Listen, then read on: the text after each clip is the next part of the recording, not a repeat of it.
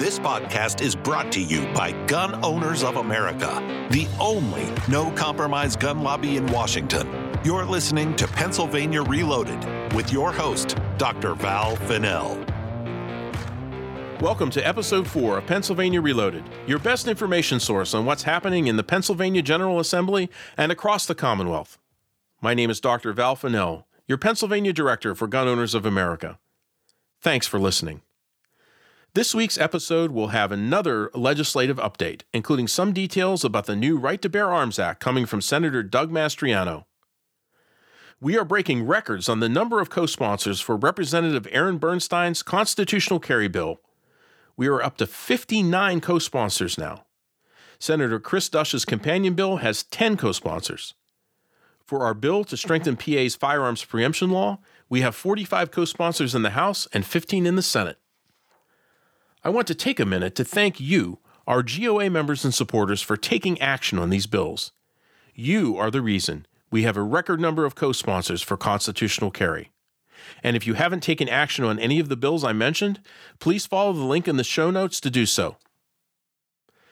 The big news is that Senator Doug Mastriano and Senator Chris Dush have teamed up to introduce the GOA endorsed Right to Bear Arms Act in Pennsylvania.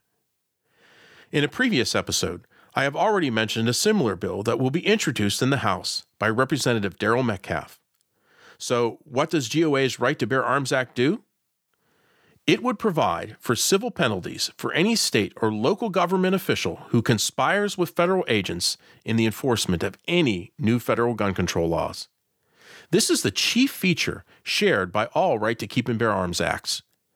But GOA's bill goes further. The Right to Bear Arms Act would remove any qualified immunity for state and local public officials who engage in enforcing federal gun control. What does that mean?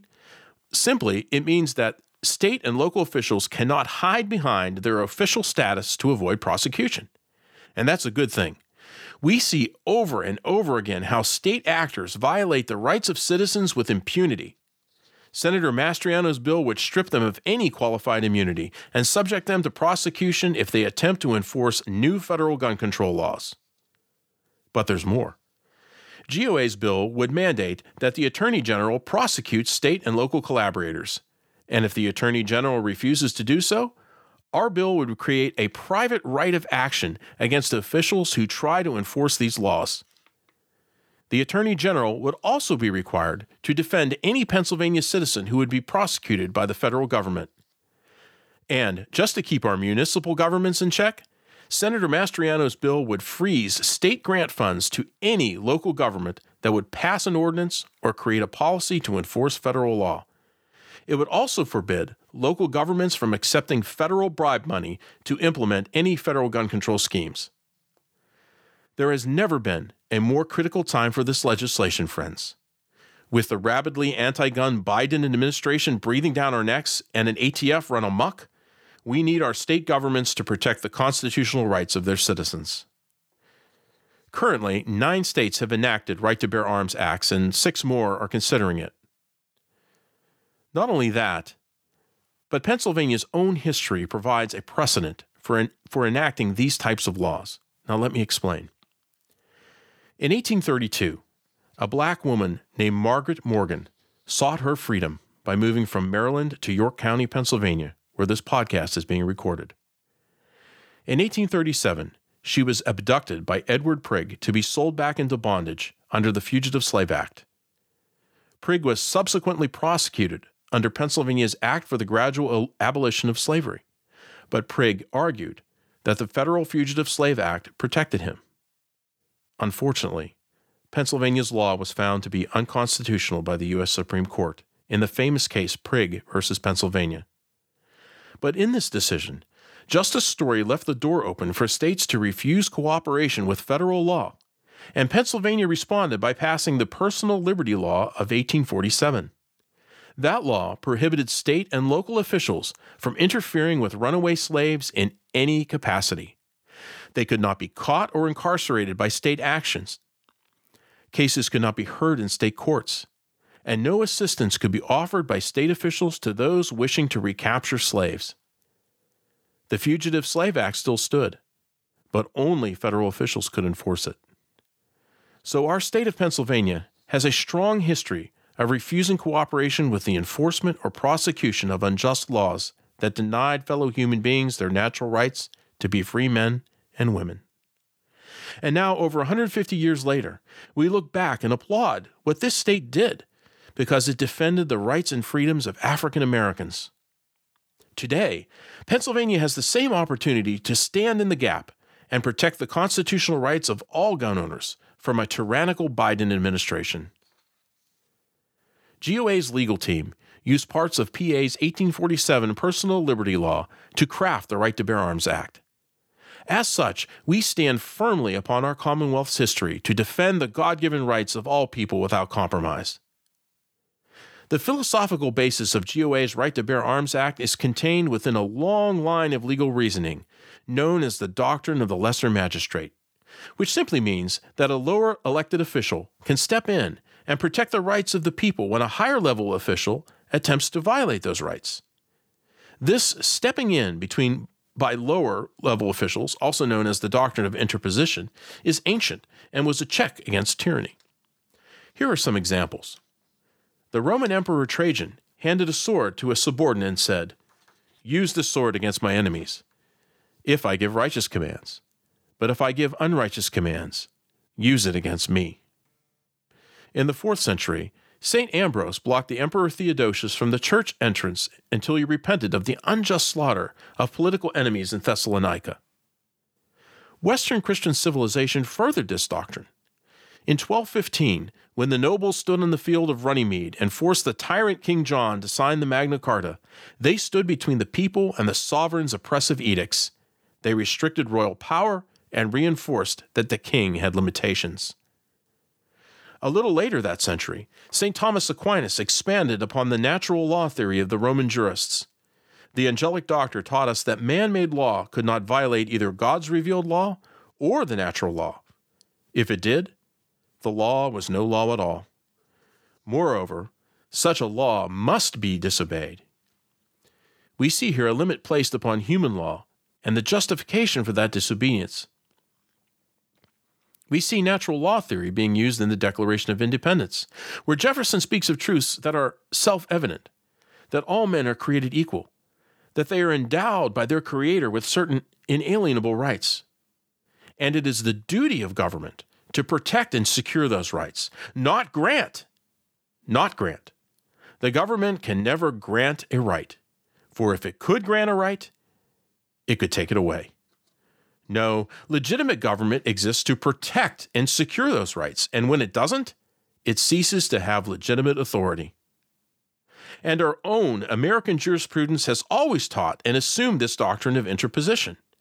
In fact, Black's Law Dictionary defines interposition as the doctrine that a state, in the exercise of its sovereignty, may reject a mandate of the federal government deemed to be unconstitutional or to exceed the powers delegated to the federal government. The concept is based on the 10th Amendment of the Constitution of the United States, reserving to the states powers not delegated to the United States. That's the end quote.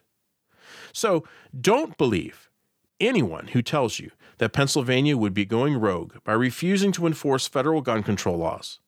The Right to Bear Arms Act lines up squarely with the historical examples I have given. I wonder if the critics of Senator Mastriano's bill would be willing to say that Pennsylvania should have just accepted the Supreme Court decision in Prigg and fully cooperated with the Fugitive Slave Act? Do these people somehow believe that our constitutional right to keep and bear arms is any less important than the rest of our civil rights?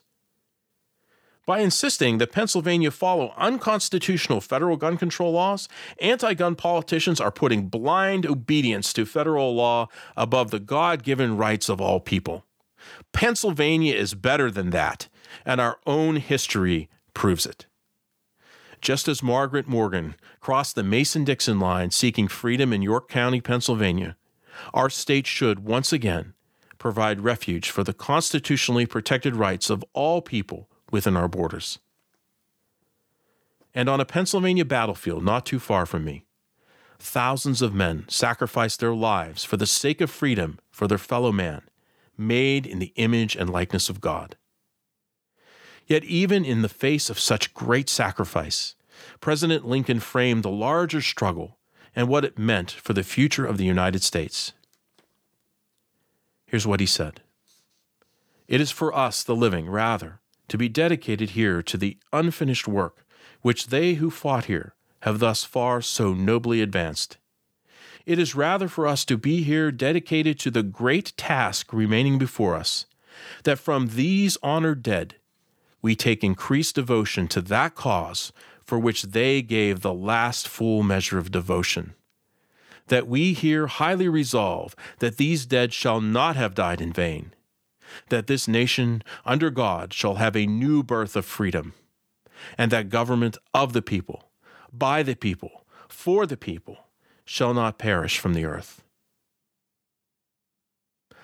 Our country stands at such a precipice once again, where it must decide whether it will continue its slide into socialism and tyranny, or once again give a new birth of freedom for all Americans.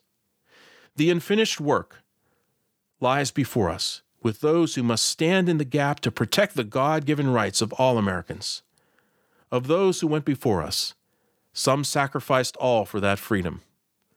Let's take an increased devotion to the sacred cause of liberty from the honored dead and renew our resolve to preserve our republic.